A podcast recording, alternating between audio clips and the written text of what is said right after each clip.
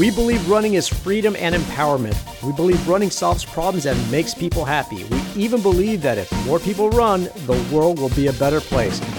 We believe in running because it is our passion.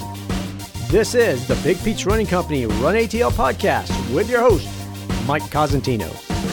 Good evening, everyone. My name is Mike Cosentino. I'm the founder of Big Peach Running Company in Atlanta and the host of the Run A T L Podcast alongside my co-host D two Dalamite, Dave Martinez, and this evening we are once again going to break one of those institutional rules of podcasting of not time or date stamping the broadcast, because it is indeed mid-June. We have come through and are continuing to work our way through the coronavirus pandemic in twenty twenty, and alongside that, even more recently, we have had on the headlines the racial injustice and the challenges that have come alongside us in our country, elsewhere, and certainly in our own backyard. In fact, I will introduce you to some of my friends here this evening, but what is sad to me, very candidly speaking, when I started reaching out to these friends of mine,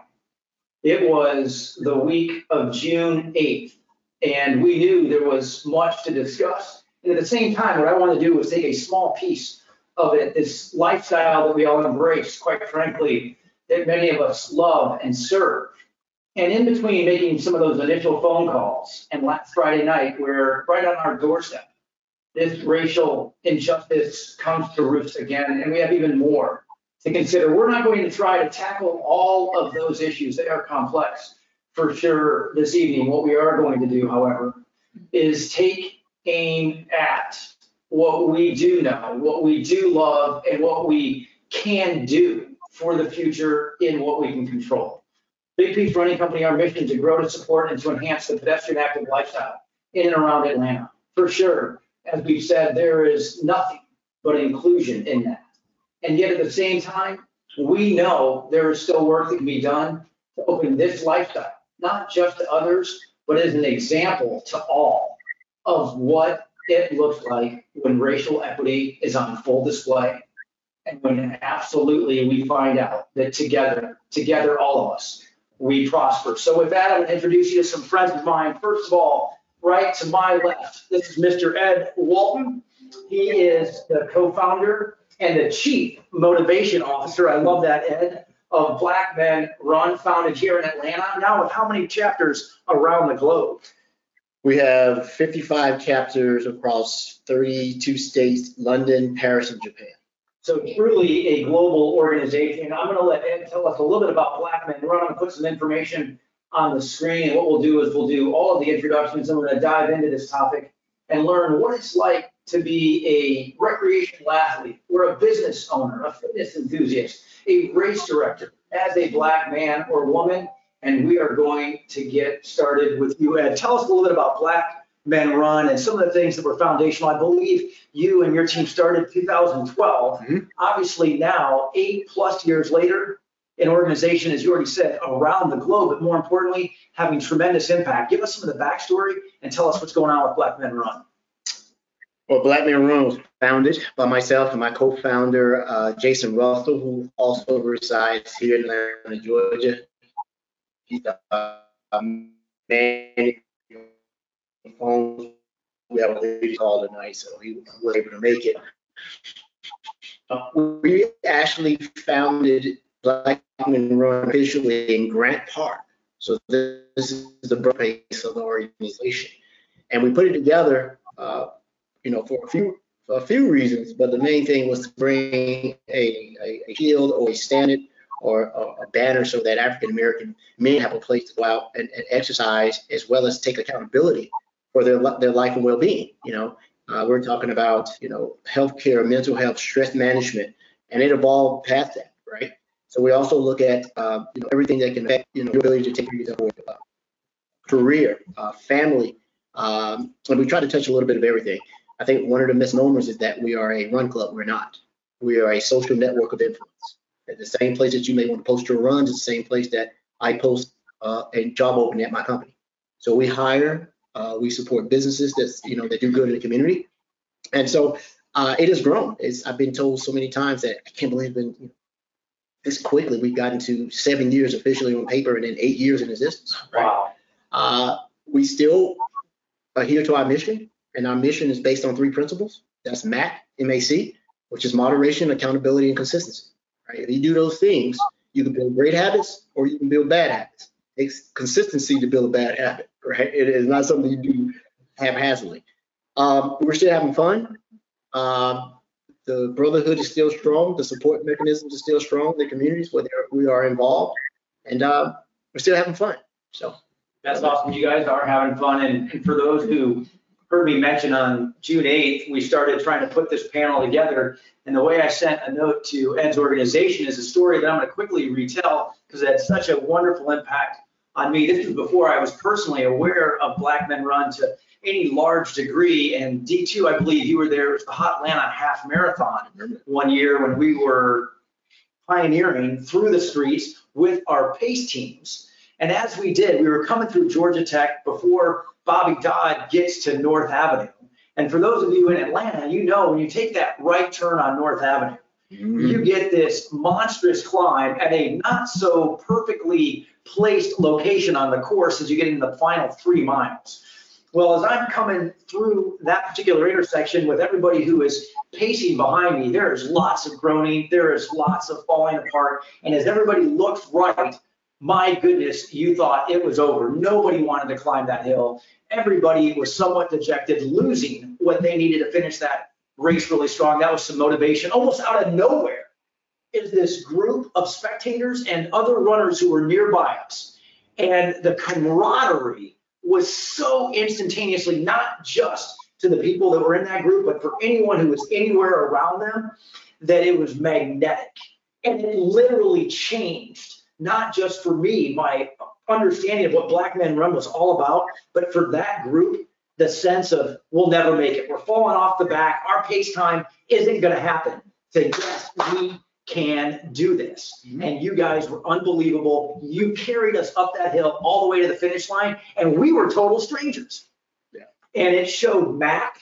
Mm-hmm. It showed what you were all about, and it's still to this day is one of my favorite stories of running a race and certainly being a pacer on that race. Yeah. So thank you for that and everything you do. I'm assuming it all is just like that, where it's as a group and makes a difference. And it's consistent across all our chapters. So you go there, you always feel welcome. Coming to the brotherhood, just to the mission statement, camaraderie, and no man left behind. We leave no one behind. When we do our group runs, we count everybody. We see the business of the chapter, and then we go out on a run and nobody leaves until everybody gets back. Or we go out and get you. Well, that day may not have been exceptional to you. To me, it was seen oh, something that was exceptional, and it was awesome. For those of you who are longtime listeners to the Run A T L Podcast, you'll get a glimpse if you've always wanted to know what he looks like. There he is, ladies and gentlemen, D two Dalamite Dave Martinez. He is unmasked today. Yes, it's hard to believe we're about the same age. I don't think there's anything but natural darkness in that beard. I talk about every week because I am indeed so envious. More importantly, longtime listeners, this is our featured conversation in episode number sixty-nine. This is Joy Tribble, the founder of the Plustra, also based here in Atlanta, and quickly became a friend of mine. In fact, Joy, I'll tell a story really quickly.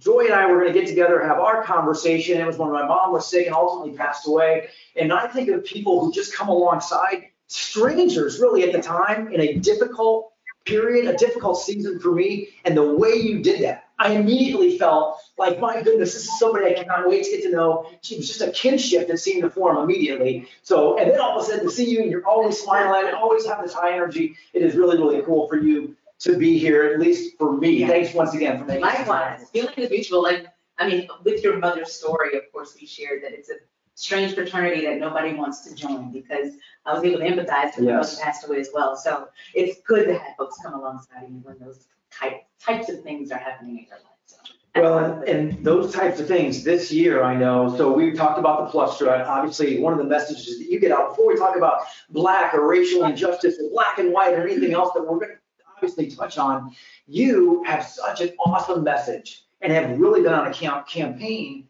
body positivity, and what you've done through the Plustra. Mm-hmm. But of course, coronavirus steps in and you sideline the Plustra for this year. had to change it to a virtual experience. So tell us a little bit about the Plustra and kind of where you are now, knowing this has been a difficult year, even before we talk about some of the things that are going on around. So the Plustra is the first five K for plus size women. Uh, in North America, there isn't a run that is dedicated to this community of women or people in particular. Um, sixty-eight percent of the people in the United States, I'll take that back, sixty-eight percent of the women in the United States are size fourteen and above. So if more than half of the women in the United States fit within this demographic, how come there isn't anything dedicated to them, their concerns, their struggles, um, their fears as it relates to uh, a pedestrian lifestyle? Because the Plustra could almost be oxymoronic, right? You've got a person with a larger body uh, that you wouldn't see running or walking. Typically, there are people, you know, a small percentage of folks that may go and do things on their own, but as a collective, there isn't that. There isn't the visual that you're able to see that people with larger bodies are equally as capable to do such. And so it was incumbent upon myself, um, because the Plustra is my story. Yes. Yeah, it's my story. I attended a race. I won't mention the race because the race is a great race, uh, but I didn't see a lot of people that looked like myself.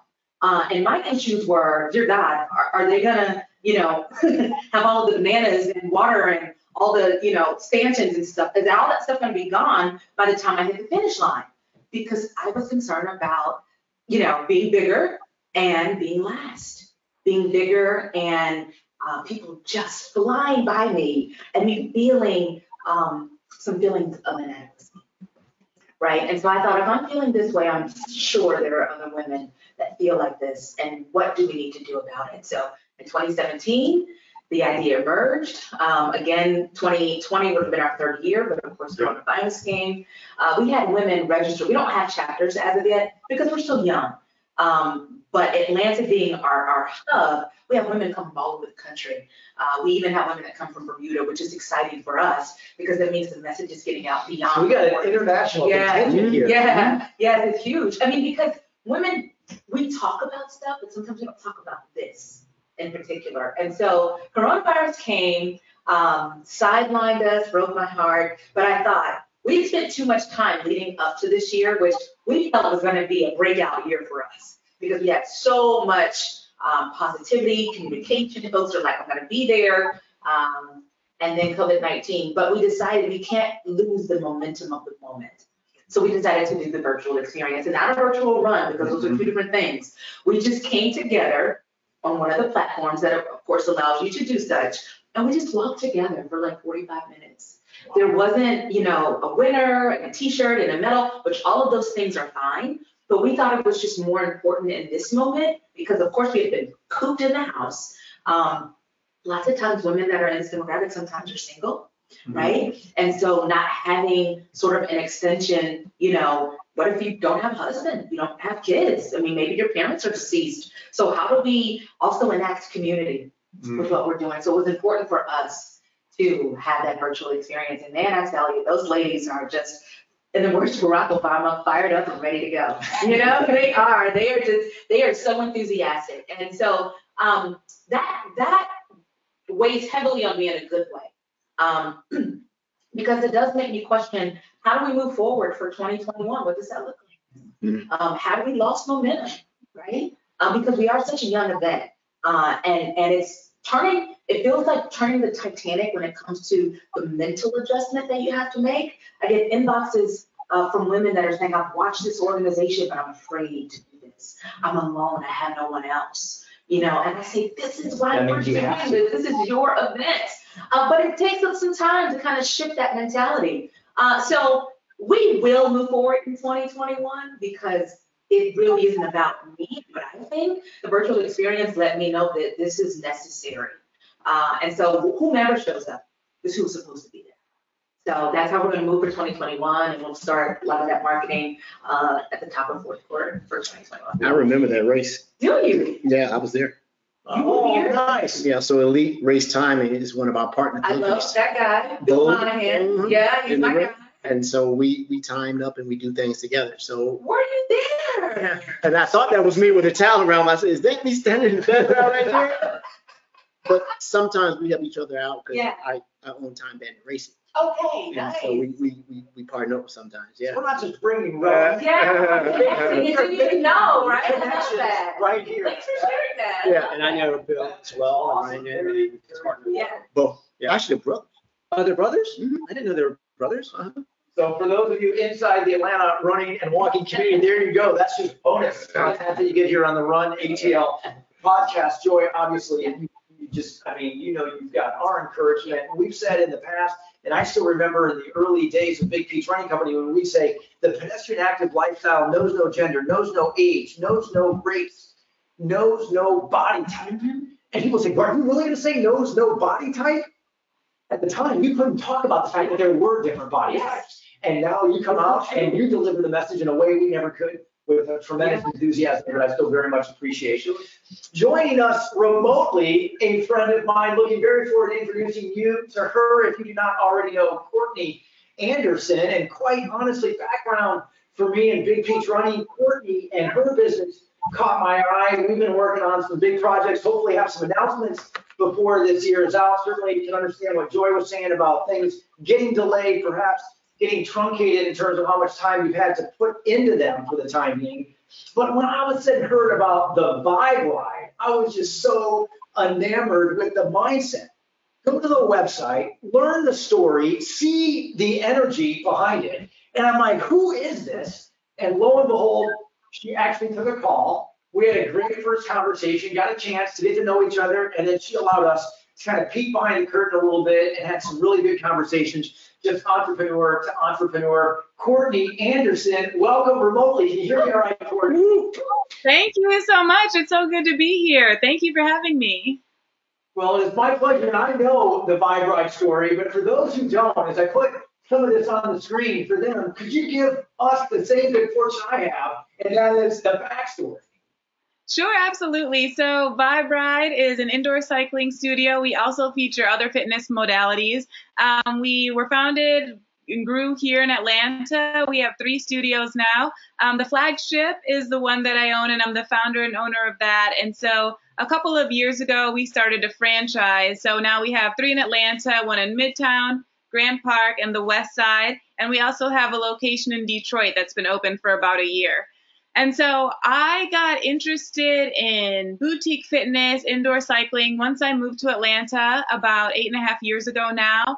And I just really liked certain instructors. I was really drawn to them because I realized that their classes reflected the city of Atlanta that I was getting to know and love. So they had great music that really motivated people, a lot of Atlanta artists, a lot of Southern hip hop, a lot of pop, things that really get you motivated, what's in your workout playlist. And they had a really unique style of cycling to the beat of the music, but also really focused on power. And it was a good workout. And it really built a community. It was the most diverse fitness class I'd ever been in.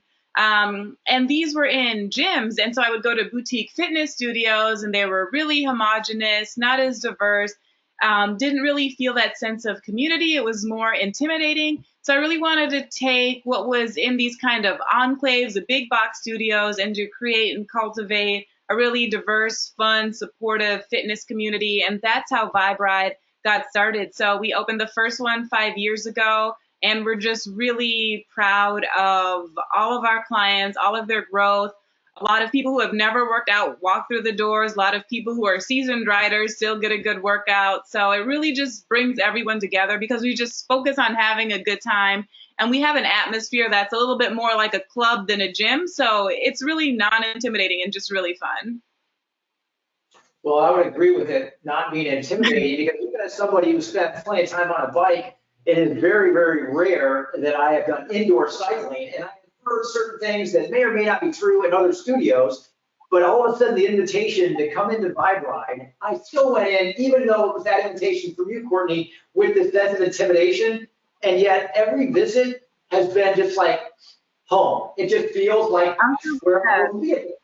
So it's super, super cool. In fact, what I'm going to do is I go into some of these questions that are perhaps predictable, but Joy, when I called you, I said, you're black, right? And Black Men Run and Courtney, but I oftentimes don't even see this. We're literally four-fifths of a mile away from the Wendy's. It's been the centerpiece mm-hmm. of the local right. news as we take this. Mm-hmm. So I actually am fine with not recognizing a lot of this most times.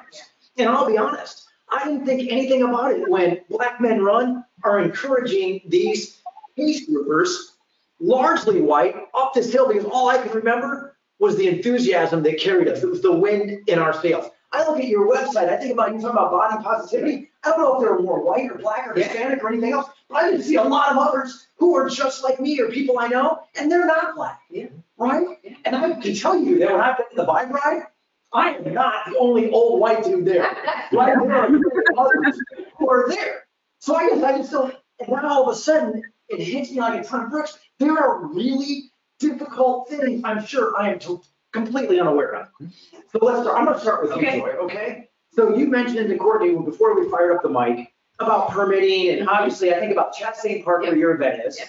I think about marketing. It's, as a black entrepreneur, a female black, black entrepreneur who is trying to get things done for plus-sized women, you decide to take all the bad cards in the deck, deal them to yourself, and say, I'm going to play this game. Yeah.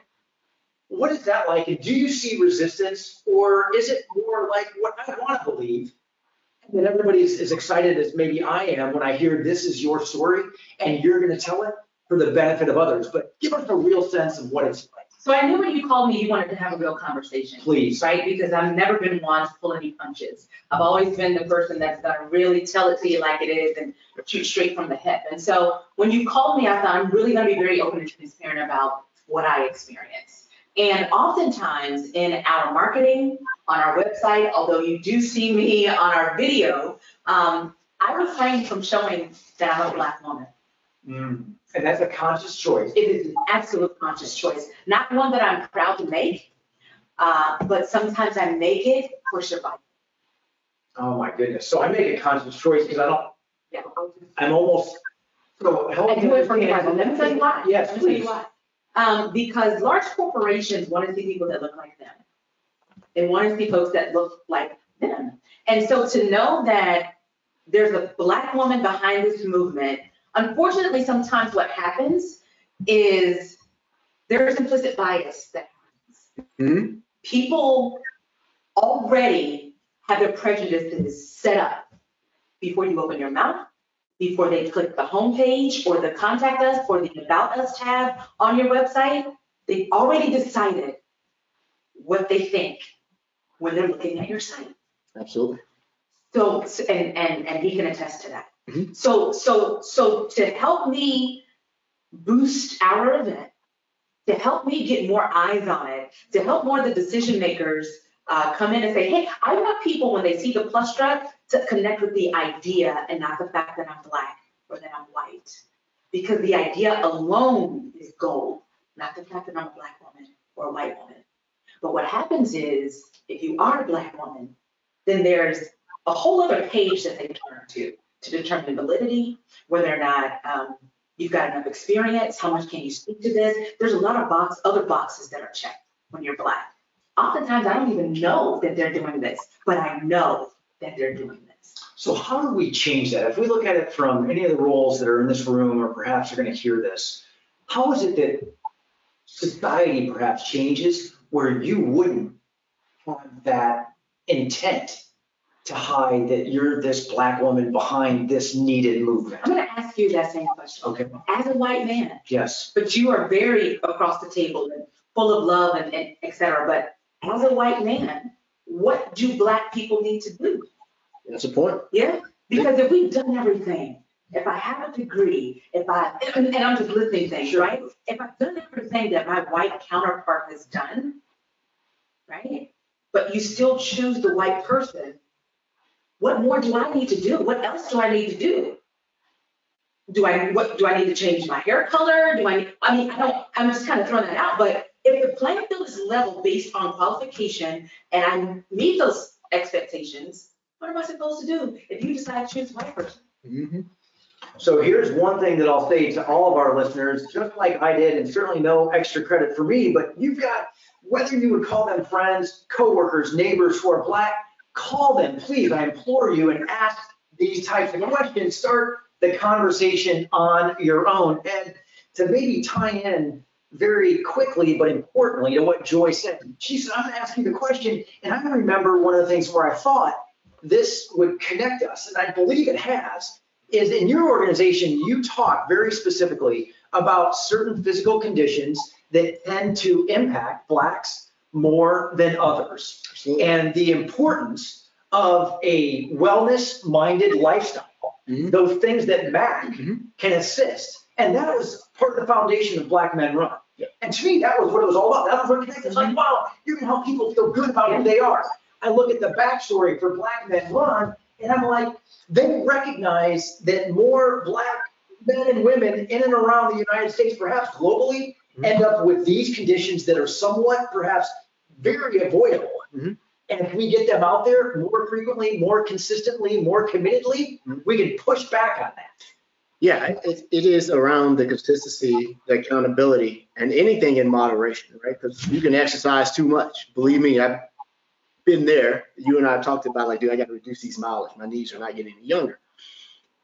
But to go back to what Joy said, it, it is it is everything she said. And then sometimes the, the narrative changes, whether you're female or male. But the common denominator, we're still black. I did an experiment. And I, and I wanted to show one of my white peers, wasn't a friend, it was a peer, that this thing, which is systemic racism, and you said unconscious bias, implicit, implicit. Yeah. That implicit bias turns to deliberate. That's just the precursor that gets you to now making a conscious decision to disqualify, disassociate, or invalidate that person because it doesn't make you comfortable, yes. right? Some of my white peers didn't believe that. So I said, I'll do an experiment. My name is Edward Walton. You could not tell who I am by that name. That's my government name, right? So I went onto my LinkedIn profile. I'm in cybersecurity. I'm very well experienced, seasoned, own my own company, been working in some of the biggest corporations. I said, look at my hits on my LinkedIn page for someone who's looking for my services and skills. And they took the number. And I said, watch this. I took my picture off the profile and my hits and inquiries went up twenty-seven percent. Wow. Because wow. they could not figure out what or who I was. What your color I, was. My color yeah. was. Because Edward Walton doesn't give you anything. Yeah. And even if I'm on the phone with you, you groove your conversation as a person of color to speak in a manner that you're trying to avoid detection. Absolutely. And they do that. Absolutely. So there was nothing hiding about me creating Black Men Run. When Jason and I put this together, you could imagine the Snickers. Or is there a white man run? Sure it is. Two ways. You can come join us, or it's been a white man run for as long as I know. And I saw some of the comments, and I said, Jason, we're going to take this two ways. The mission is to make sure that we bring awareness to diseases, health concerns, lack of, of, of ample health care. And it's been validated every day from, from folks who've had diabetes to hypertension that say, hey, man, this has changed my life. Not that I didn't want to do it. I didn't have anyone to do it with. Now I have a brotherhood. And it's even more validated now because COVID nineteen, you saw it disproportionately affecting people of color. That has nothing to do with our genetic, you know, inferiority. We're not that. That's been proven. It is because of the systemic lack of proper diet, education, job. I'm senior in my job. I own my company. I can take off anytime I want to go run, just like I can go vote whenever I want. If I want to stand in that line for twelve hours to vote, I'll stand there for twelve hours. But because of the things that are affecting people in this demographic, which is not white America, something as simple as being able to go and exercise, your right to vote, your right to exercise, all these other things. When you get home at five o'clock, I want to run. I want to drink a beer. The day has worn upon it. Being black in this country is exhausting. It is. It's exhausting. And so we try to frame these conversations and try to come up with a quick answer. You can't. But if you want me to give one, I'll give you one. End racism and bigotry. There you go. Make it painful to be that person to do it. Because it's already been tried, and all you do is stop burning crosses, stop wearing sheets to affecting my ability to get a job, to get a loan, to own a business, to do everything. I had to be twice as good. I had to duck my I's, cross my T's, then I had to go back and cross my I's and dot my T's. Mm-hmm. So you mentioned, you know, obviously racism at, at racism at its, you know, perhaps its worst. Or at the, do you work with the top down, or do you work from the, the bottom up in your estimation? Because, you know, both, both. And, and try to meet in the middle, or just you work at every angle? You, you, you have to work it from the top down, from lawmakers, legislation, and leaders, and to individuals like yourself and community to come in, because it's been proven that top-down model doesn't work. Correct. It's been proven that if that's, if you don't have a, a individuals like yourself who, who have a legitimate reason and, and genuine to say, man, we got to get this right. You, you can't do it from you have, you have to do it like this and squash it in the middle, because the system is is reluctant to change when the main benefactors of the system are creators of the system. Why change? Yeah. I give an example in UCAN. I'll close this out. We did an interview with uh, UCAN. And I said, let me tell you what white privilege is like. If you're Superman and you tell me you can't use your powers, you sure? No, you can't. Then you go back to that same Superman and say, hey, you got to give up your powers. Are you out your mind? I'm not giving up my privilege. Even if it's at the, the, the expense of me not being an ally, I'm not going to alienate the comfort that I have with my friends to speak up. So the system needs allies on the inside, in the same way that you have to have external, you know, influences and external outrage to say this is not going to, this is not going to happen. Think about if you, and I don't want to marginalize or reduce this. Think about if you had the same amount of outrage as we did with the Me Too movement. That you got white men for the most part. I'll say it. That's how it is. They're now going back and checking themselves. Did I do this? Did I do this? Did I say this? Did I do that? Now take that out and say, did I put any type of racism, bigotry in that? You wouldn't have anybody to work. Two things I want to say to that. One, there's more outrage when it comes to animal rights, oh, yeah. oftentimes, than it is when it comes to do Black Lives Matter. People ask the question, do Black Lives Matter? But when uh, my German Shepherd is hurt by someone, people are irate about their fur baby. That's Michael Vick. As Michael Vick. And I almost didn't say that, and I'm so glad you did. As Michael Vick. So think about that. The life of a human being has less uh, value than an animal? That's B S. And I'm trying to be P C, but it ticks me off to that level. That's number one. Number two, your other point about the, from the top down, you also have to have people at the top that are Black, that are minority, that can speak to the issues that are happening on the lower level. Because, like you said, white people are not going to want to lose their power. But if there are other people, Black people in positions of power, then they can bring in their history, their experiences to the conversation and say, okay, guys, take a look at this. Yeah, I know you don't want to do this, but being a Black person, this is why these people are acting this way, because I'm these people. Mm-hmm. If you're not a white person, you don't know what it's like to be Black. But being a Black person in power, they can speak to why is this happening and why do they feel this way? I can tell you why folks are rioting. I can tell you why. But a lot of people, it make, that conversation makes people uncomfortable because it disrupts their comfort. Mm-hmm. It disrupts their comfort. Yeah. Wow. All right, Courtney, I'm, I'm coming your way because I have to admit that when I look at our business and I look at all of the businesses that are here, it's yours that I feel like, even without ever having the good fortune of sitting in on a strategic planning meeting for Vibe Ride or any of the conversations you have with your partners or your constituents, that because you lease facilities, you have multiple locations and you're consumer facing and street facing and all this, it's like, oh my goodness, completely different than Big Peach Running Company, but at the same time, a lot of similarities.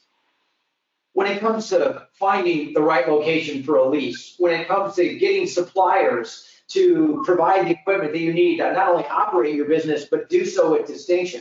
When it comes to marketing and presenting your business, what are some of the things that you would say that perhaps speak maybe very much to what Joy and Edward have said? It's tough.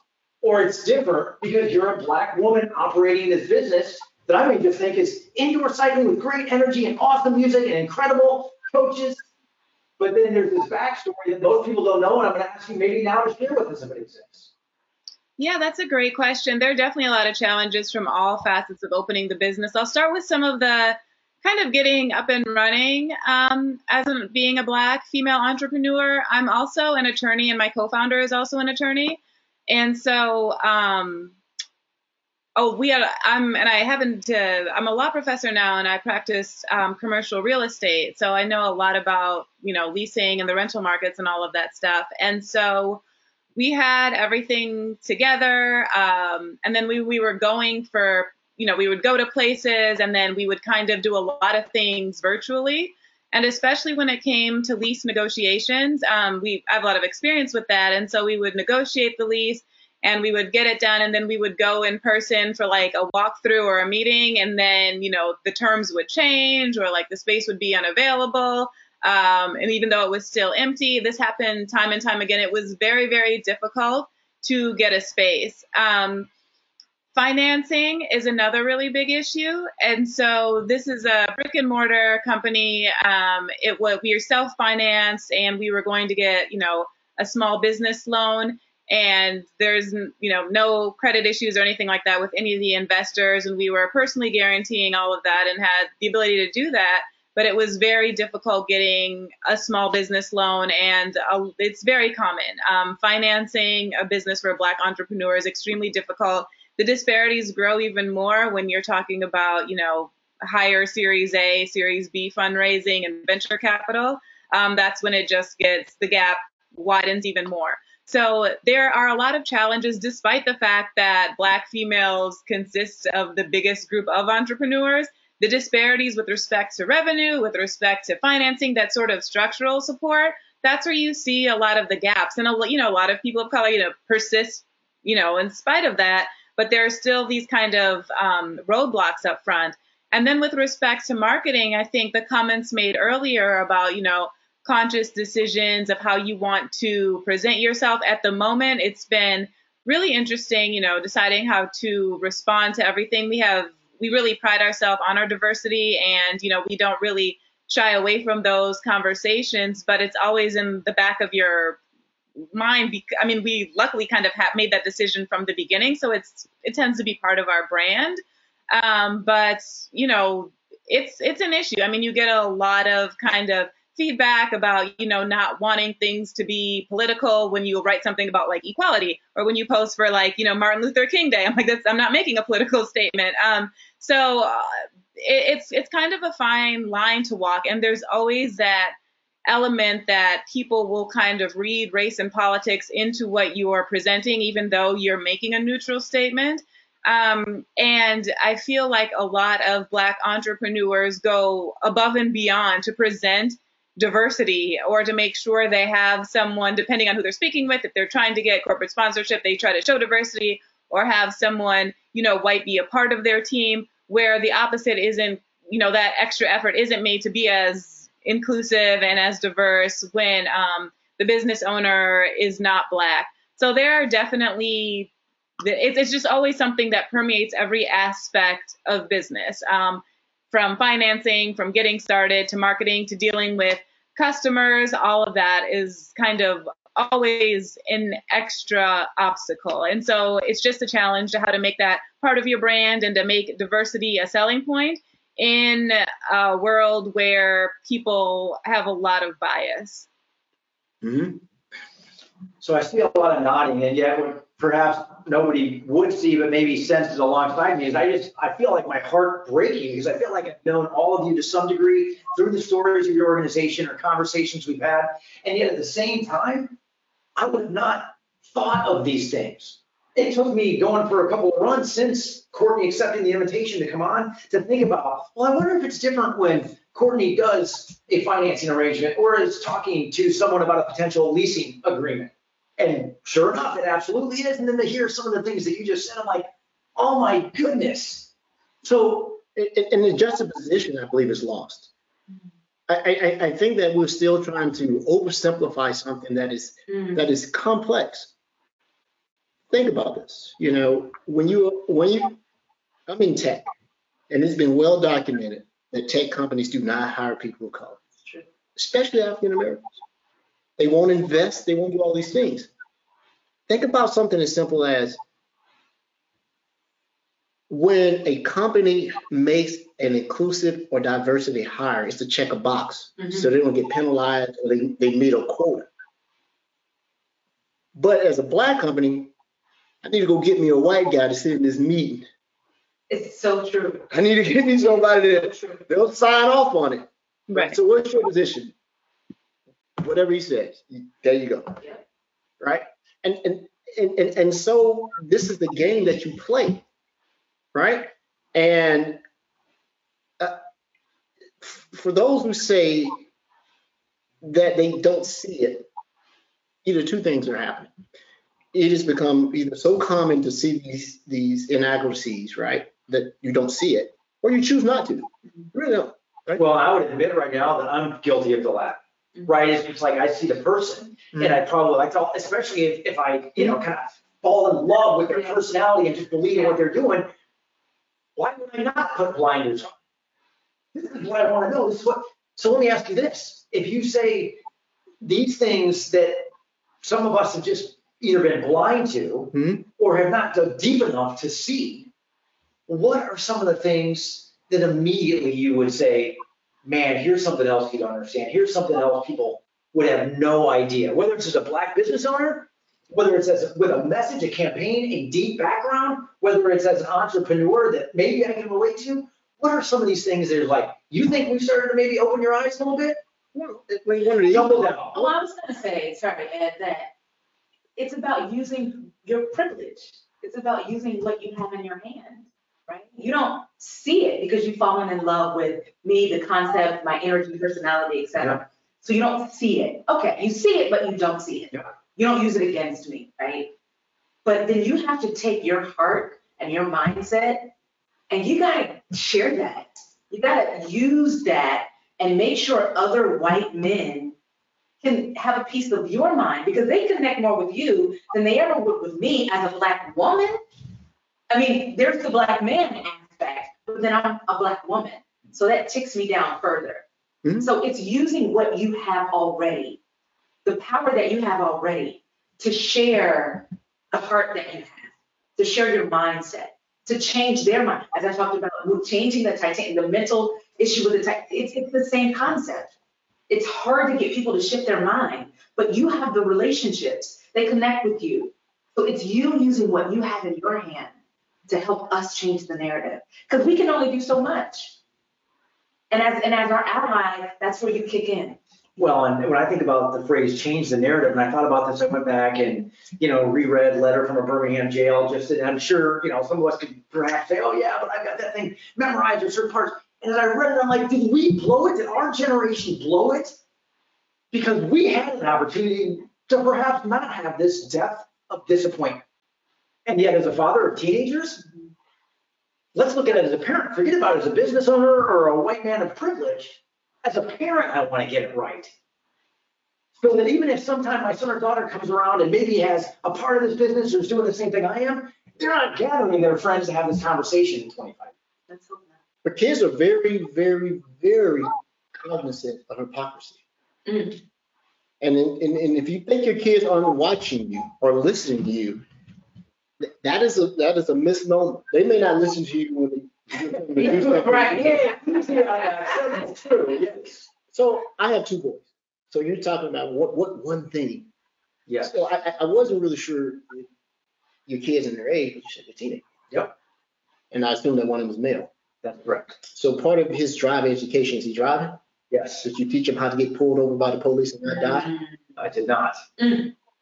Just sit, just sit there. So I was going to say, just what Joy, just say la, just sit in that.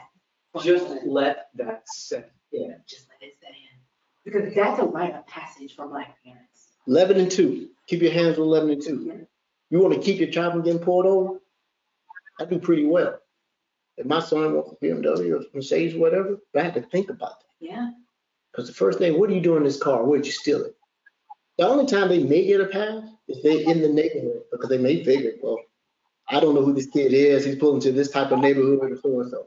So now you're starting to see caution among the law enforcement, because you never know. It may not be me, but you may not know who I know for you to harass my kid. Now, you do have some rogue elements. Not all police officers are bad. That's like not all of white America is that. But the problem is, is that a lot of these so-called allies are merely opportunists. And, and we're not putting a burden on you. You cannot solve the world, Mike.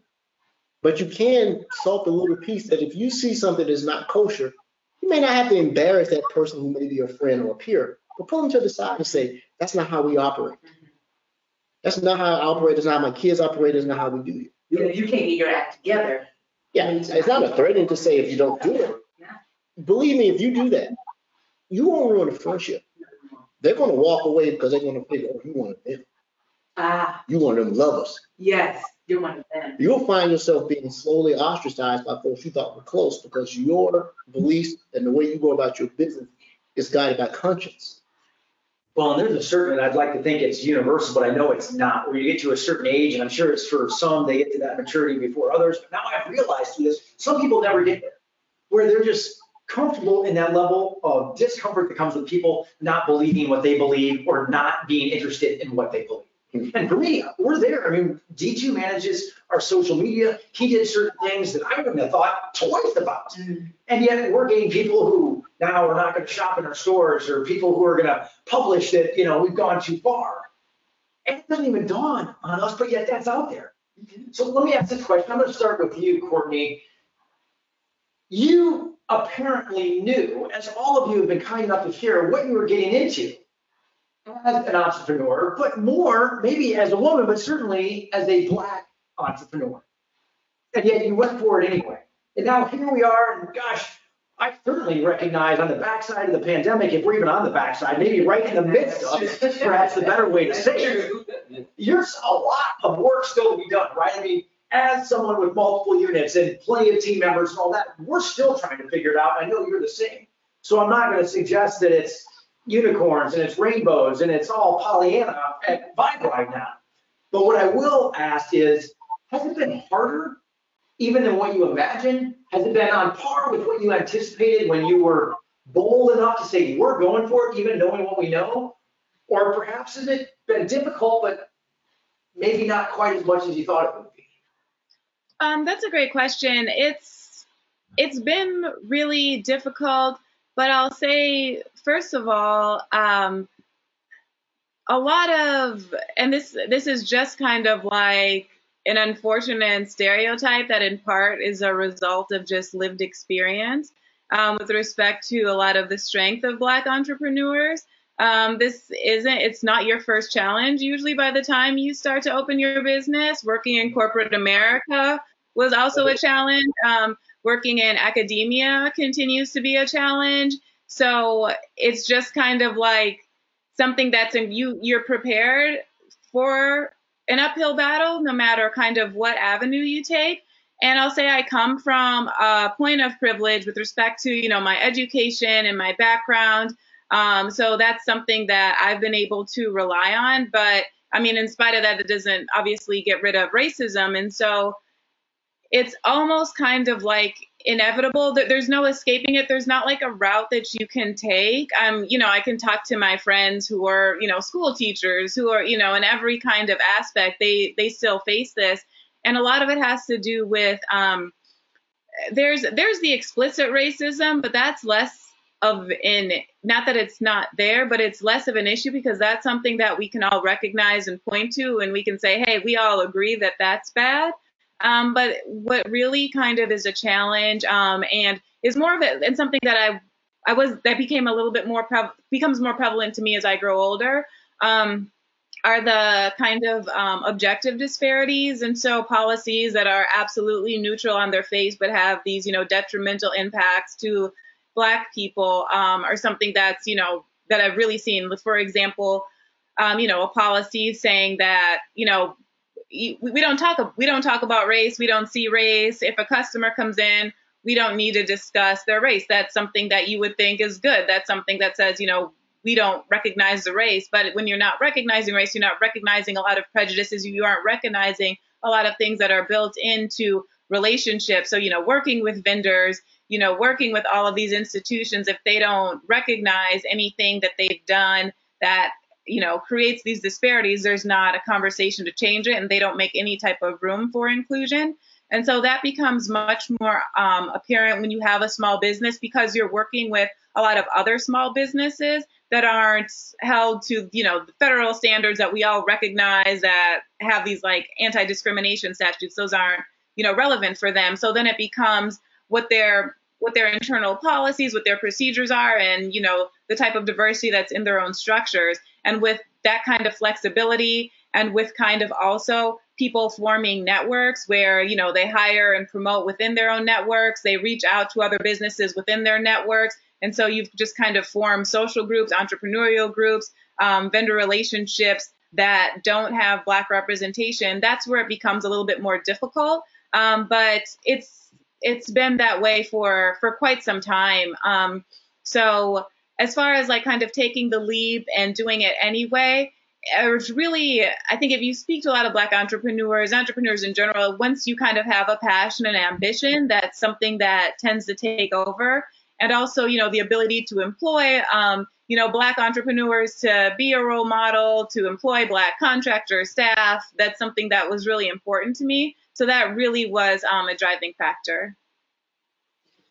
Well, when I think about some of the things, and I've had this conversation with people where they talk about starting my business, and I'm like, well, as an ultra marathoner, you get used to it. But I mean, to hear per se, well, I'm Black.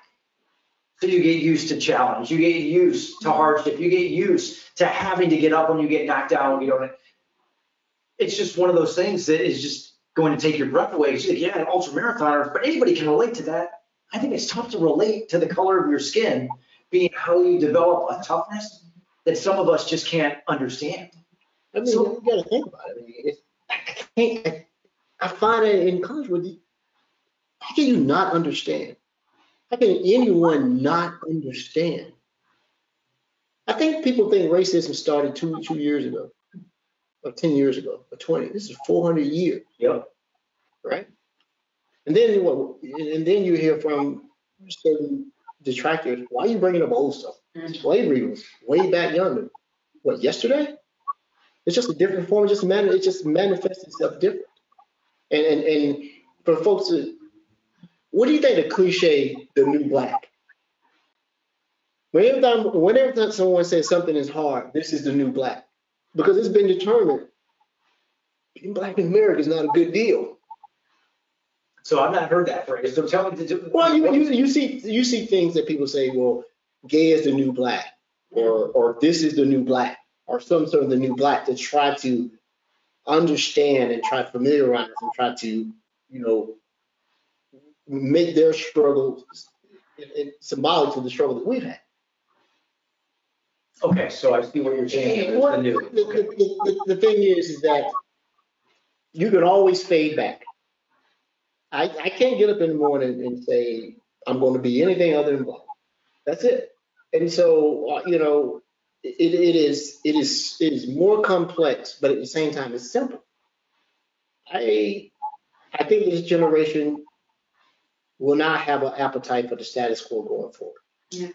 Not only is it bad for the, the unity of this country, it's bad for business. Yeah. It's bad for business. Yeah. And, and, and, and, and you're seeing that change is going to be forced. It's, and unfortunately, that's how it's going to happen. And so, you know, but being that ally and being that person doesn't mean I put the burden upon you. The burden is not upon you to do this. You didn't cause it. I hope not. You know?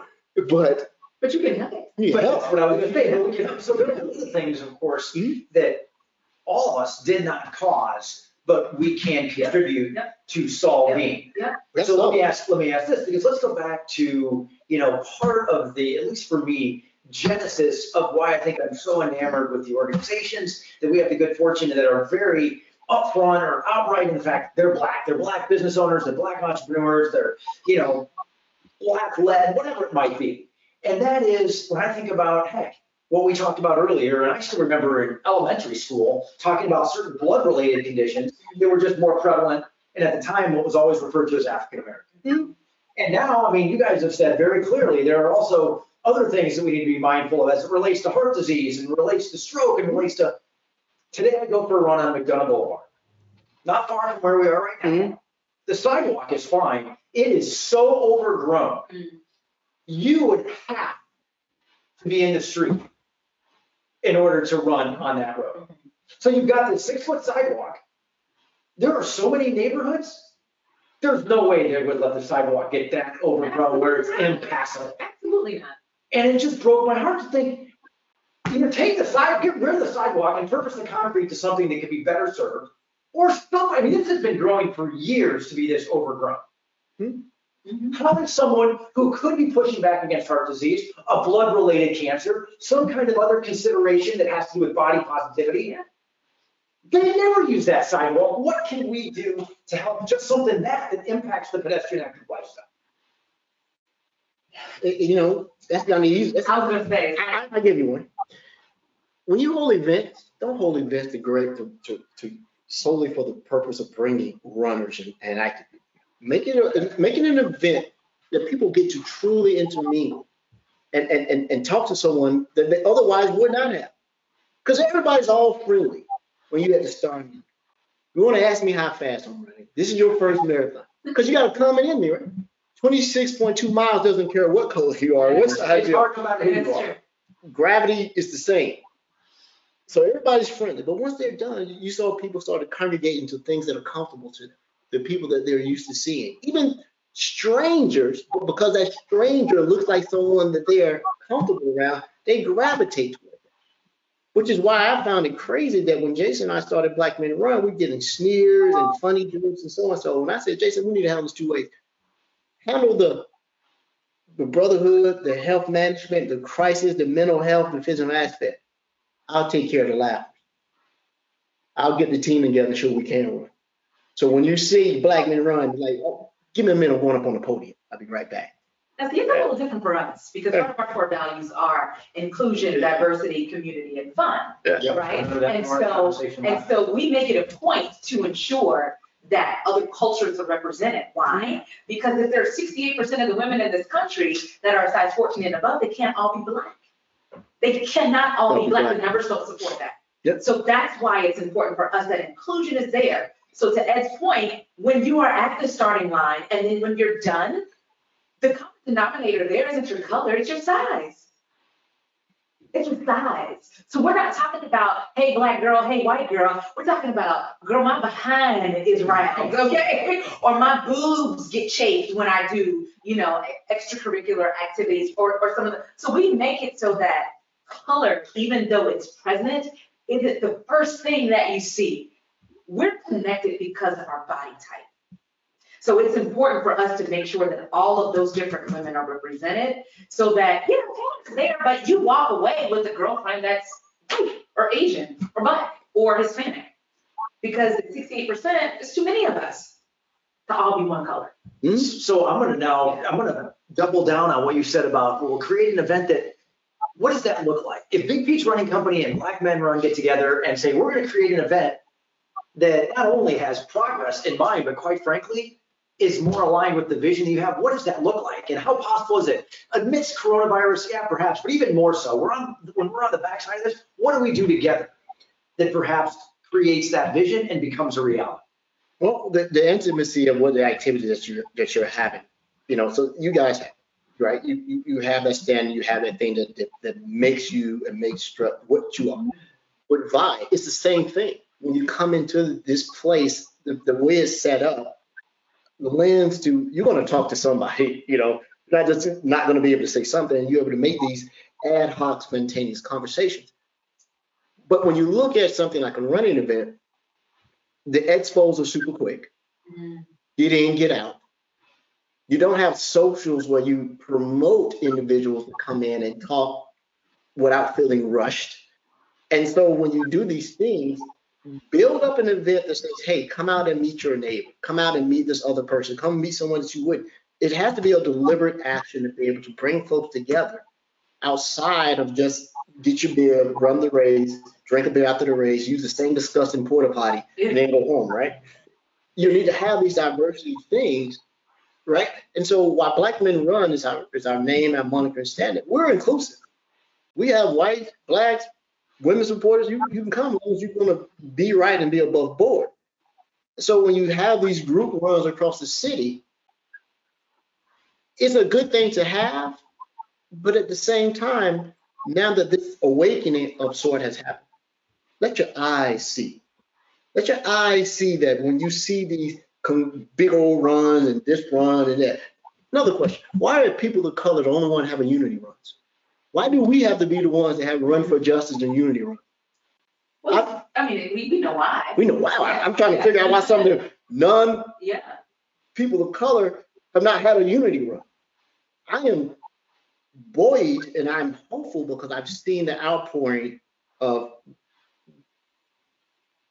white folks in America that, that are that are the Black Lives Matter, and they're going out and they're doing these things because, like I said, the appetite for this stuff is dying off with this legacy mindset. Unfortunately, it's being taught for those who want to maintain power. Mm-hmm. So racism has been encapsulated into something that we call power. Mm-hmm. We won't call it racism, but I need to teach my kid how to wield their power, that's which right. is their racism. That's all it is. That's right. But someone will go on that. That's some of the some of the people that have the most open mind are going to be athletes. But when you're in that locker room, you're going to see me, especially playing football. Well, and you learn you learn how to integrate. But when you send your kids to the Ivy School, when you send them to the country club, you, you can tell. And just look. look. Let your eyes, you know, and look and see and say, maybe I'm not doing anything bad, but I'm not changing the world. That's the white model. Right? So we go back to that. I'd like to add to this conversation as well. When you experience a person that says, to Ed's point, you know, what's the big deal? Why are we still talking about slavery and racism, and this is over, and we've atoned for that. Or so what we've heard, heard people say is we paid for that when we elected the first Black president, as asinine as that is. But I would ask the question, you tell me, person that doesn't think racism still exists, if you would want to exchange your skin color for mine, you tell me if it still lives and breathes and moves the way that it does. Take a year and exchange your color for mine, mm-hmm. and to see what the what life is like in my skin color. And if, and if at any point you absolutely know you wouldn't want to do that, then, then, then we still need to have these conversations and, for this adjustment to be made. And and the thing about that is, a lot of folks that when you make that comment yeah. are so brave because they realize it's an impossibility. Absolutely. The closer you'll get to that is exchange my social economic status to being poor. Mm-hmm. And they don't want to do that well, either. Absolutely not. I can understand poor. I give. I don't want to be poor. So for you to say I changed sides with you, you be Black, I be white, that's an incredulous op, you know, proposition because that's not going to happen. Sure. But if I say and say exchange your wealth for mine, our class and state, can I do it another way? But the idea is the same. The idea is the same. But I mean, even more practically, and, and obviously this isn't anywhere physically possible, especially given my lack of acumen in security and other things that have to do with technology. But imagine saying, okay, I'm going to be the co-founder of Black Men Run, and I'm going to have a technology security firm, mm-hmm. and you're going to be the business owner at Big Peach Running Company. Mm-hmm. What would the difference be in terms of the day-to-day? I would come back to you and be like, hey, we picked up a few clients. You'd be like, I called those clients, they didn't even return my call. Mm-hmm. And now Big Peach Running Company, what are the things that we just take for granted, perhaps, that now you say, well, you shouldn't, because guess what? It came to an end, or it became harder, or we never had the opportunity. That would be a unbelievably interesting exercise. Not poor or rich, not black or white, just take your life and mine, and for two people to have an honest conversation about what the differences would be. But I think you still have to do it, in my opinion, from a black and white perspective. Sure, absolutely, because we're black and white. You still right? have to do that. Absolutely. No, I'm talking about a black person and a white person. Yeah. Change roles. I don't think that will have as much impact. I, I, I think that you are actually in one of the industries that you have more impactful opportunities. I agree with that. That's why I love this lifestyle personally. Because when you come in there, the majority of the people that come into your store are white. Right. I found a problem with the, the whole running athletic community because we're not, and this is totally off topic, we're not recruiting enough young people. I'm not seeing enough young people who want to continue their their their, their athletic careers outside of college. Because you're not throwing the football, dunking the football, or using a baseball or doing something, dunking the football, dunking the basketball. um, You know, you go into this this this um, the accountability of maintaining your physical well-being and health that's on you. It's running sucks. And everybody gets that. Oh, oh my God. No, it doesn't suck. It's hard. It is hard. So when you were in that store, make a conscious effort, open up another piece and just look at what is the demographic of people that are coming in here.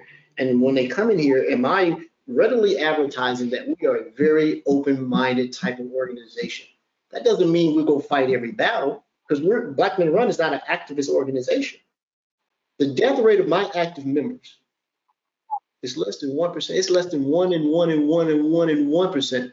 Those who contracted COVID, both who were infected and not. Why? Because when you're in physical well-being underlying uh, uh, underlying condition, you can't beat the disease, but you can resist. All I want my guys to do is resist. Sure. And some of the other things that we talked about. My college roommate died. Mm-hmm. As a result of COVID? Yes. Oh, wow. My best friend's wife mm-hmm. wasn't going to make it, but she looks like she's on the, on the, on the other side after seven weeks on the ventilator. Mm-hmm. My youngest son's girlfriend's brother died, twenty-eight. Come to find out now, her grandfather died. So the disease knows no boundaries, per se. The boundaries that disease are finding opportunity is because of the institution that is the racial and social disenfranchisement of people of color in this country. If you had more people who had readily available, why would this country fight universal health care? What, what? Why is that hard? If everybody's healthy, doesn't that make sense? That everybody's healthy? It benefits us as a whole. It's not hard. Yeah, it's true. So let's let's stay here, because obviously when we think about the pedestrian active lifestyle, I mentioned the Big Peach Running Company mission to grow, to support, to enhance the pedestrian active lifestyle in and around Atlanta. Obviously, there is no obvious places where we would say it's not all inclusive, it's not all welcoming, it's not where we shouldn't say with confidence, nobody should feel intimidated. But yet, as you just pointed out, Ed, that's not always the case, right? When you walk into our stores, and granted, we're in places like Kennesaw and Alpharetta and Swanee, where there is, I have no idea what the population percentages by race are, but I would bet they're substantially white, maybe overwhelmingly to some degree by zip code.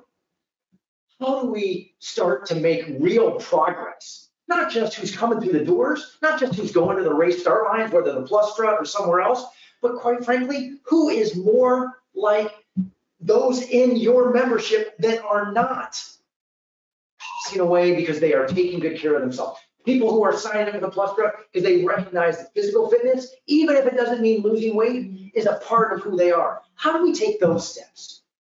How do we make that where truly racial equity is alive and well in the pedestrian active lifestyle? You gotta have a conversation. I mean, Courtney will probably be the best answer to that, because out of everything, you know, obviously her her mixture and her demographic is going to be much more diverse than ours, right? We have people of other nationalities and ethnic groups in Black Men Run, but ninety percent of everybody's Black Men Run, right? And, and so, but I would lend to talking to these two young ladies to figure out how they're doing it.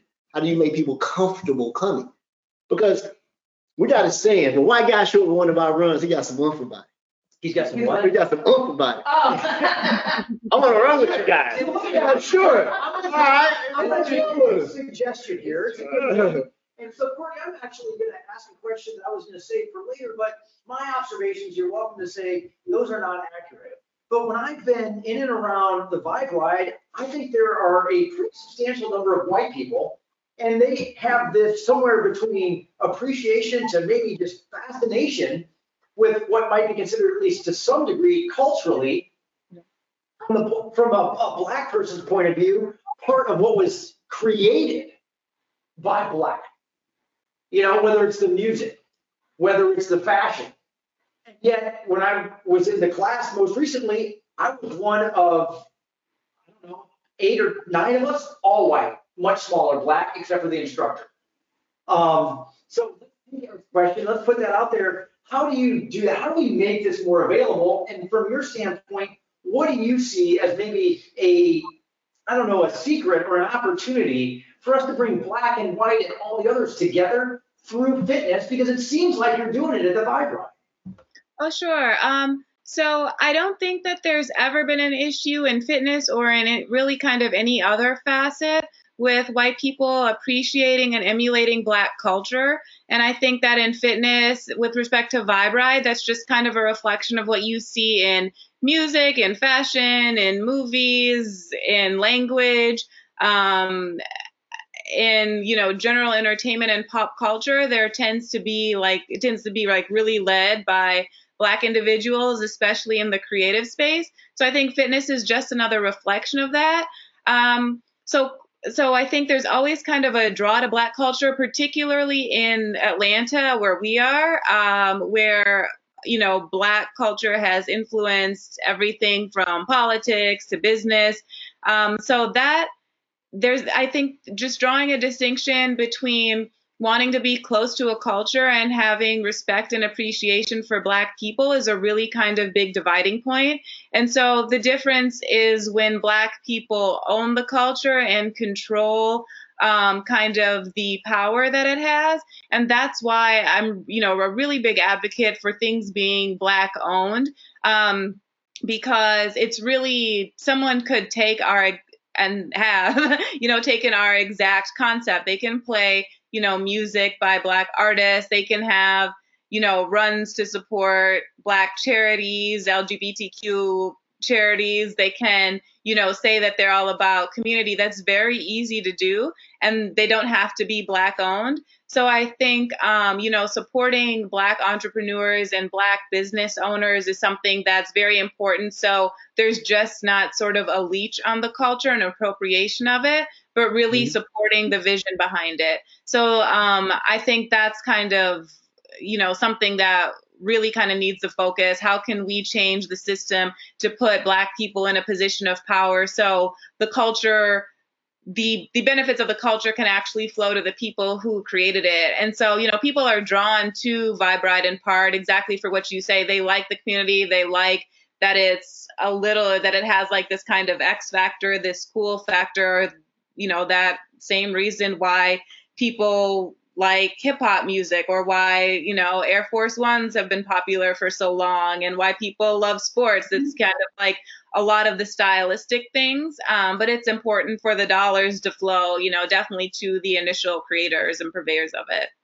I think she makes a great point because it's it's not just like you said about cultural appropriation, because yes, everybody likes our music and the word that people use too much, in my opinion, they like our swag, et cetera, but they also need to know that there's value, and not just value for what makes them feel good or makes them look cool, but know that going to Vibe Ride and supporting that business, it is equally as valuable as you going to an, or, a company or organization that's owned by a white person. Mm-hmm. The value need that it, the playing field needs to be level. And so I think white people need to just see it as this isn't a less than organization because the leader is Black. Mm-hmm. Because they don't think that way when the leader is white. Right. And, and, and you're, once again, unique position yeah. to be able to, even if you don't do anything, but just observe, you'll see that it, it's, are you guys sports guys? Sports guys? Um, no, sport, I was going to say the short answer is probably no, but it doesn't mean we don't know what sports are. No, no, no, I'd just rather go out and run a mountain trail and sit down and watch football on Sunday. Let me give you how deep this is ingrained. So this is this is more different than any surgery you're having, trying to root out these, these these preconceptions and these notions and make things better, right? Equal. Yep.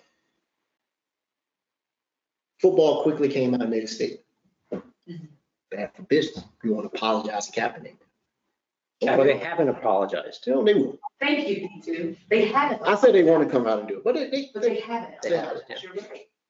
And and because it's bad business. Goodell, uh, Roger Goodell, is nothing else. He ain't dumb. He's he's a businessman. And and and sixty percent of your workforce is African American. Bad for business. Basketball's next because the majority of your workforce. But you didn't see baseball. Not yet. Because it doesn't affect them. Because the majority of the players in baseball are white.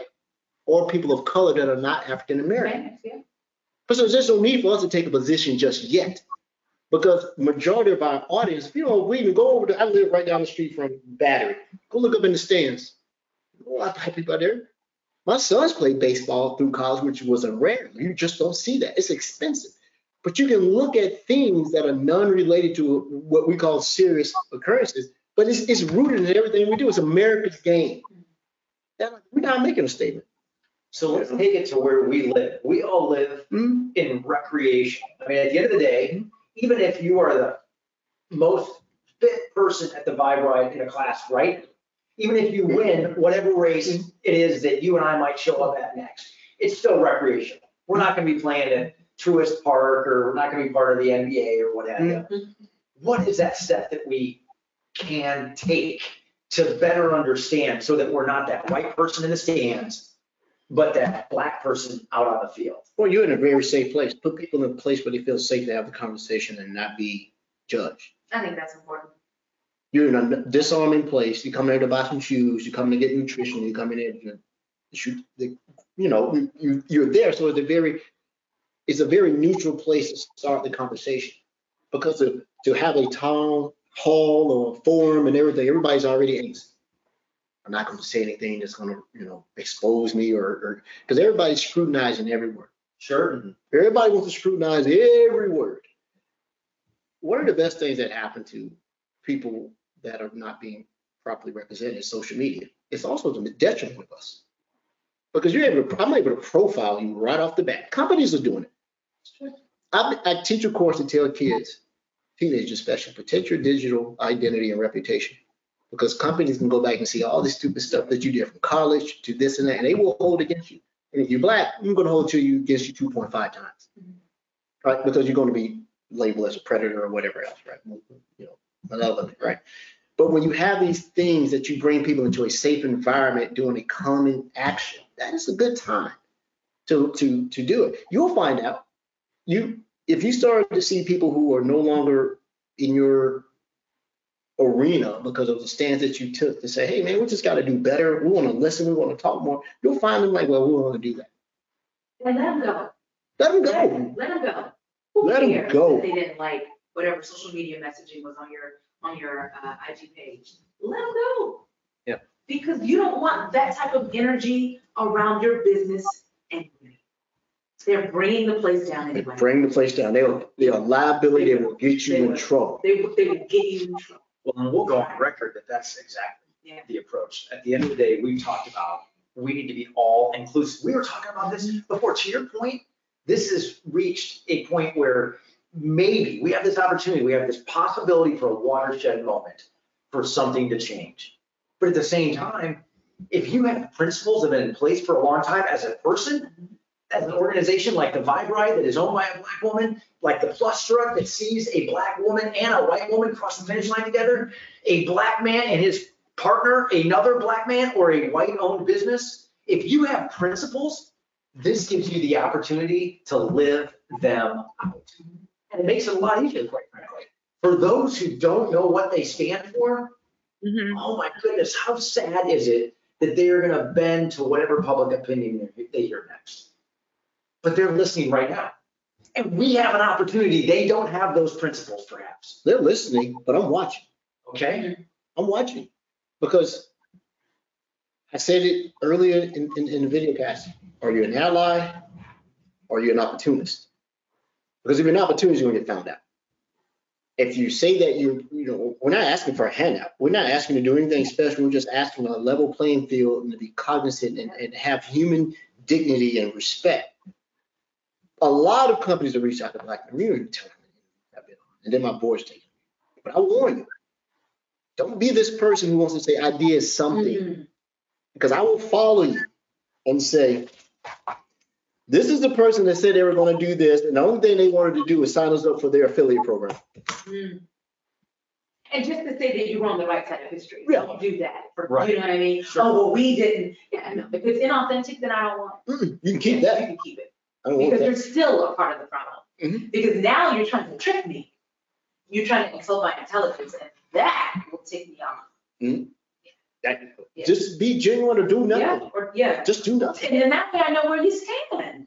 So let's go ahead for everybody. And as we go into the last ten minutes of this, for those of you who are online, certainly our panel would take questions. Feel free to jump in the chat box and drop it there. If you have the confidence to come through the audio know that you can hit your own mute button, come off of mute, and we'd be happy to take your question. But I'm going to ask all of us to say this, but I'm going to do it publicly because guess what? The microphone's right in front of me. So I need to make a commitment, right? I don't know what it looks like. I need to make a series of commitments. There needs to be accountability, Ed, like you just said. There needs to be accountability. Don't insult my intelligence. And don't let your lead of diversity, inclusion, and awareness not look like me. Aha. Aha. At least have a co-chair. Aha. Because if you put someone else who doesn't represent the people that are being disenfranchised, all you did was appoint a new master. That would be like having a skinny girl at the Plustra. Makes no sense. That makes no sense. Makes no sense. Put some people in and just sit here and say, hey, I don't know what the good is, but I know what the bad is. We're not going to do bad. Yeah. So let me ask you this. I'm just going to think out loud, right? I'm going to pretend we're in a strategic planning session at Big Peach Running Company as opposed to on a podcast. Mm-hmm.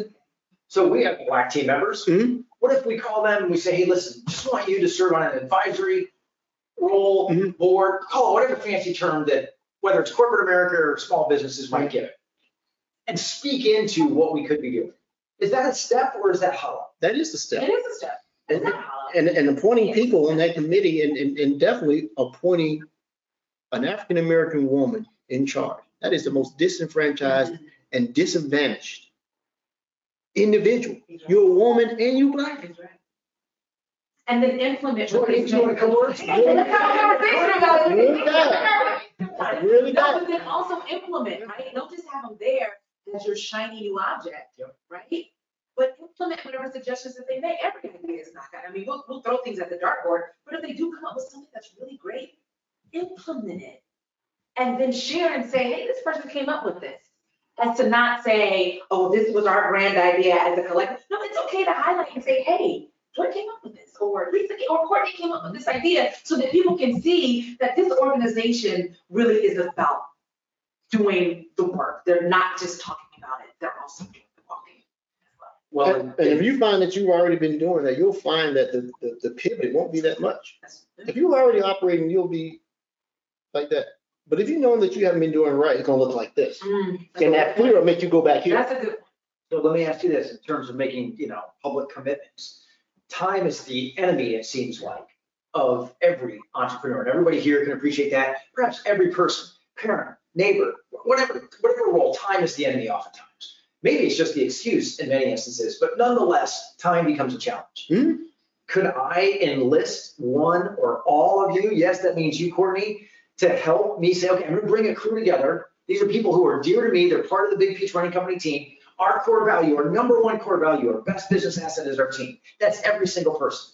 Doesn't matter how long they've been with us, doesn't matter black, white, whatever it might be, they are part of our best business asset. But for me to open a meeting and say, I wanna be a better organization, especially for those who are black, seems a little bit strange, but if I say, I've got people who I just know would know what that looks like, does it make sense to enlist others who have that frame of reference? Or do you think I could take it on on my own? You you you need a board. I mean, that's why you have companies that have a board of advisors. Yep. And, and, and the advisorship, I sit on with people. The advisorship doesn't mean they're going to do as I say, right. But they will listen. They will go on the record. We, we took your advice, and that's not the way we pivot, because we can look a little bit longer. Because if you start to pivot too much toward any social economic group, you're still going to find yourself in trouble, right? Because that's what's happening now. We've so much into this, everything seems disingenuous when you really want to go out and do good. So it has to be sustained, and, and longevity is sort of in line to legitimacy, both good and bad. When you believe that you've been doing something for so long, you believe a lie. There, who said it? Our Secretary of Defense, or there is no systemic racism in the United States. What United States do you live in? Right. Well, there's no systemic racism in our policing force across the nation. Okay, I I I I don't get it. I, how can you not see this? And I think that sometimes we're, we've had all these conversations, but when you go back to it at the very beginning, you want to fix it. Fix bigotry, fix discrimination, fix racism. It's the common denominator, but nobody wants to take on a hard problem. Make it hurt. Make it hurt. And that's what I was going to say. Sometimes you can make a small pivot, but sometimes you got to be radical. Sometimes you just got to jump out there. So I think there is goodness to what he's saying, but now Juneteenth is a, is a national holiday. When on God's green earth did Black people ever think that June nineteenth will be considered a national holiday? That was a radical move. Virginia has just made this a, a, a paid holiday for people mm-hmm. in that Commonwealth. You could have told me this last week. You could have told me this in December. That was a radical move. Sometimes you got to do it because people need to see. Mm-hmm. Sometimes you got to shake it up. Got to make it hurt. Sometimes you got to make it hurt. Got to make it hurt. Yeah. Everything I've ever learned, yeah. most of it because it hurt. Yeah, that's true. Because it hurt. You know, everything. From drinking too much, yeah. everything. It hurts. So along those lines, one of the questions I had, I'm going to ask, and I'll start with you, Joy, and obviously I'm going to come to all of our panelists. A year from today, you just mentioned sometimes you got to make it hurt. Sometimes you got to be radical. A year from today, in the fitness industry, for the recreational athlete, is it going to be significantly better? Nominally better? Are things going to be the same? And if your answer is it's going to be better at all, why or what must be done? Incrementally better. Incrementally better. And how do we make sure at least it's incrementally better? Is there anything that you would say a year from now, recreational athletics, for those of us who enjoy it and are part of it, what do we need to make sure that we don't at least don't fail at being incrementally better? Continue to have these conversations. Okay. Right? Continue. Don't to, let it fall. Yeah, don't let it. Curve. Don't let it be a moment in time. Don't let it be a social media blurb or or a campaign or just a moment. Right? Have these ongoing conversations so that people know that this we mean this. We're not just saying this, but we mean it. So keep the conversation going, whatever that looks like. Right? If it's if it's a fifty-nine second something on social media, if it's something that you're doing inside of the Big Peach Running, you know, stores, I mean, something to where people know they didn't just do this because it was a hot topic at, at a moment, yep. but they really want to make sure that this is implemented and a part of their culture, a part of your culture that you mean this. Well, and we said at the onset how when these invitations first went out, we had no idea with Mister Brooks that that was going to be right, but it'd be just as easy to not have it. Gosh, I know all of us are no more headlines, but just let the conversation go away. So let me ask you, Courtney, a year from now, will we be better recreational athletes who are coming into your studios and perhaps are coming into our stores? Will we be better? Um, yeah, I definitely think there will be, um, you'll see better changes in an incremental fashion. And I think one of the big reasons is transparency. I feel like we've seen a lot more transparency in people's personal lives with social media. And I feel like this movement has forced businesses to be more transparent, where I feel like a lot of people's missions. And so for you, like maybe like your, your personal beliefs or even like the the business's culture that has been diversity and inclusive, that's always kind of been known. It's sort of, um, But it's, it, I feel like now it's being for a lot of businesses, certainly for our business included, it's something that we try to lead more with, and you make your ideas known and you take a stand and people are being more vocal. So I think it's really important to be more transparent, and that will in turn make the athletes who frequent your businesses more comfortable. And also you'll get a reputation. This is a safe space for us. This is where we feel comfortable. And in that same vein, you were speaking earlier about, you know, putting people who are on your team and who have been in your team in a position to create an action plan for change. So I think, you know, making sure that you're transparent about that. This is what we're doing. We're in this process. We know it's an ongoing process. It's a moving target, but this is what we've come up with, and getting feedback, inviting, you know, your your clients and people on your team to lead that process and to be a part of it is really helpful. And one thing that's really important in that same vein, which is why it's important, I think, and good that the culture is already there, is because that takes a lot of time and energy. And oftentimes in organizations, when there needs to be a response or there needs to be like a movement or a task force with respect to diversity, oftentimes Black people are tasked with doing this without any type of recognition of the work.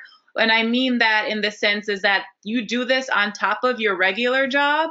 And so it just kind of, this is something else I have to do after I work, you know, nine to five. So I think, you know, bringing that in as this is your job, you know, as part of your duties, you know, when we recognize it as such, and, you know, base your promotion and compensation based on this thing that's important to our business. That's something that I think, you know, that's important for small businesses to do, and let, you know, let your clients know that we have positions where people are a part of our team, and as part of their their everyday job duties is to make this place more comfortable for you. So that's why I feel like with this added transparency and being really thoughtful about the process, I'm definitely looking forward to some good changes in the future. Mm-hmm. All right, I am putting down some of these terms as we close. I'll mention them once again. Before we do that, Ed, I want to ask you the same question. And that is a year from now. And some of the things that, gosh, I hope even we can hold each other accountable for. But do you believe there will be improvement? Do you believe that things will look, maybe feel, not just different, but better? I'll go with Joy on this one, incrementally. Incrementally. I think that uh, voices like yourself, there are congregation points, need to be the, the, the catalyst. It, it, There isn't an onus for me being one of the co-founders of Black Men Run or communicating that mission to my members, supporters, and constituents, right? It's also the, it's also that if you are going to be one of these supporters, you're going to be one of these allies. You can't always do it through me. I don't need to be the front man.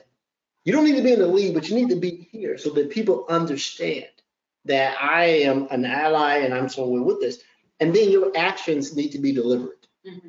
That when you walk into the store, that the openness and the level set and fair play is exhibited by, I'm not just looking at all the same people that look the, the same. Diversity and, and, and your leadership team, your advisory team, and things that you do. And so, and, and, and so that your name is communicated back into the community by individuals that that community trusts. But you can't always use a mouthpiece. You have to be your own mouthpiece and be out there and force that integration. If they're coming into your facility, your establishment, you don't have to shove it down their throat, but this should be a welcoming place for, for everybody, right? So that all are included, right? So partner responsibly, partner with a sense of uh, being genuine, right? You know, get yourself out in the echo chamber And, and, and get someone who will give you the hard answers, right? Because sometimes the hard answer, God, I'm ex-military. I've been told no, and I asked the reason why because I said so. You know, like, oh, sounds good to me. That's ex-military. That's growing up black. Growing up black too. And so get it. And, and, and it's not an immersion course. This is not for you to go jump into the black culture. But you know, next thing I come over here, dressed in all type of garb and doing all this other stuff. That, because that's not how I know you. I know you for being a person that says, hey, you know, when you see me, understand that not everyone is myself, Courtney, Joy. Mm-hmm. I'll say it in a manner that's probably not P C. That's true. I'm not one of the good ones. I'm not exceptional. I just so happen the circumstances put me in a place that allows me to interact with you. But think about those who are as, as talented, smarter, and but never had the opportunity. So I think a lot of times white America sees that when they do have these peers or black people that they know, we're one of the good ones, that everybody had a chance and they chose not to, but you did. That's so true. I made a choice. In my, I grew up in Perry Homes, which was one of the worst projects in Atlanta. I made the distinction of being one of the first arrests made by Red Dog, the drug task force back in the eighties. But that place now has houses starting at three hundred fifty thousand dollars. It's just crazy to see how these things are happening. But I don't want to be looked at upon, see if he made it or she made it, she made it, you can make it. You don't know my history because you didn't ask. And if you, or you do ask, I'll tell you. And then one other last thing, I'll close with this. Not every time you talk to someone that's a person of color, you're going to get bad news. We're not going to sit here and say, oh my God, I hate America. What? That is not the conversation that you're always going to have. So don't be reluctant to have that conversation, right? I think one of the best comedy shows I, I heard was when someone asked you, how you doing? You go, oh, okay. I heard this comedy show. They said, how are you doing? I'm doing absolutely terrible. Thank you for asking. I don't hardly talk to about fifty percent of my neighbors in my neighborhood. You know the reason why. It's all, well, this looting, what is that going to solve? I said, I know, right? We should just peaceful protest, let all the evidence come out, let it play, let's everybody see. That, that's what I'm talking about. And I looked at him like, is that right? Then they want to go with Martin Luther King.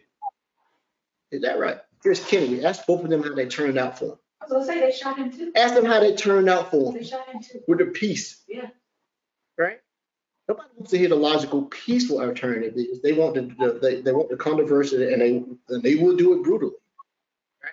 But I do say, back to the original question, incrementally. I'm naturally a cynic, but I won't be this way. But I would hope that whenever there's an opportunity to bring different perspectives and all this other stuff, allow people to be able to do this. We we don't facilitate that. You, you didn't get your ass out. It's not going to get easier. I'm not a virologist. As Doctor Fauci said, the virus controls the timeline. This is not over. So it's going to create another sense of divide and stuff that we're going to have to deal with that may derail the ability to get this stuff done. This this is coming back. I'm sorry, I'm laughing. it's, it's, it may not come back in a manner that, that seems catastrophic because I think we're prepared. But it, nonetheless, knowing that you're going to pull the scab out and that'll make it, you know, that's coming back. But it's a multifaceted type of discussion and mindset. But just do the right thing. Let the word about you doing the right thing get out, and you'll see. Black people are some of the most accepting people in the world. In the world. In the world. In the, for forgiving. Oh my God, you can bring anybody to the family reunion. You can't. Oh, God. Yeah. Yeah. It's true. That's just it's true. That's how we are. Nobody. Even with dealing with all that we deal with, we still are those. That's how it is. Yeah. Travel the world, you'll see. Travel to different countries where I speak absolutely none of the language. You get around. It's true. Folks, take care of it. D two, you said before we put this together that we would need to do this in more than one installment. And now we know you were once again right about that. Not only are we on time for this evening, I think all of our featured panelists have told us that this needs to be an ongoing conversation. It's not just like the Olympic trials that we covered earlier this year, where it's mm-hmm. after that has come, it's largely gone. This has come, but thankfully it's not going to go. So we must continue to have the conversation. As we wrap this evening, certainly I want to thank everyone for having made some time for us. What I will say as we close is the most important thing I do believe, and it was part of why I felt like this would be a good use of our time. Have the conversations. My goodness, that came out loud and clear that this is a place to start. It's not all the answers. As Ed reminded us, it is very complex. It is not going to get solved overnight, but you have to have the conversations. Pick up that phone and call someone who you can converse with. Transparency, my goodness, how important is that? That seems to be the unexpected word of the podcast. I've heard it more than once just recently. We know it matters. Be transparent. And then the other word that I just love so much, my goodness, be thoughtful. Be thoughtful in what you do, but then ultimately act on it. My belief is Big Peach Running Company will be thoughtful. You've given me things to act on. And what I'll say to all of you, Courtney, obviously not here in person, both of you, thank you for being such a friend to me, to our organization. More importantly, thank you for being such a friend to this community, to Atlanta, to our country. But more importantly, all of you, thank you. Courtney, I know you're not here where we can have this collective, socially distant hug, but thank you for what you seriously have done and are doing for humanity. Thank it's you for your really for this. Today. It is so cool to be around y'all. I love you guys. Thank and you. Thank you. Thank you for you guys are awesome. Since we didn't do it during, I'm going to see if these guys will perhaps have a post-run ale with me before they leave. But for the time being, as we always say, as we certainly mean, as we know now more than ever, may your best miles be those covered on the front. So long.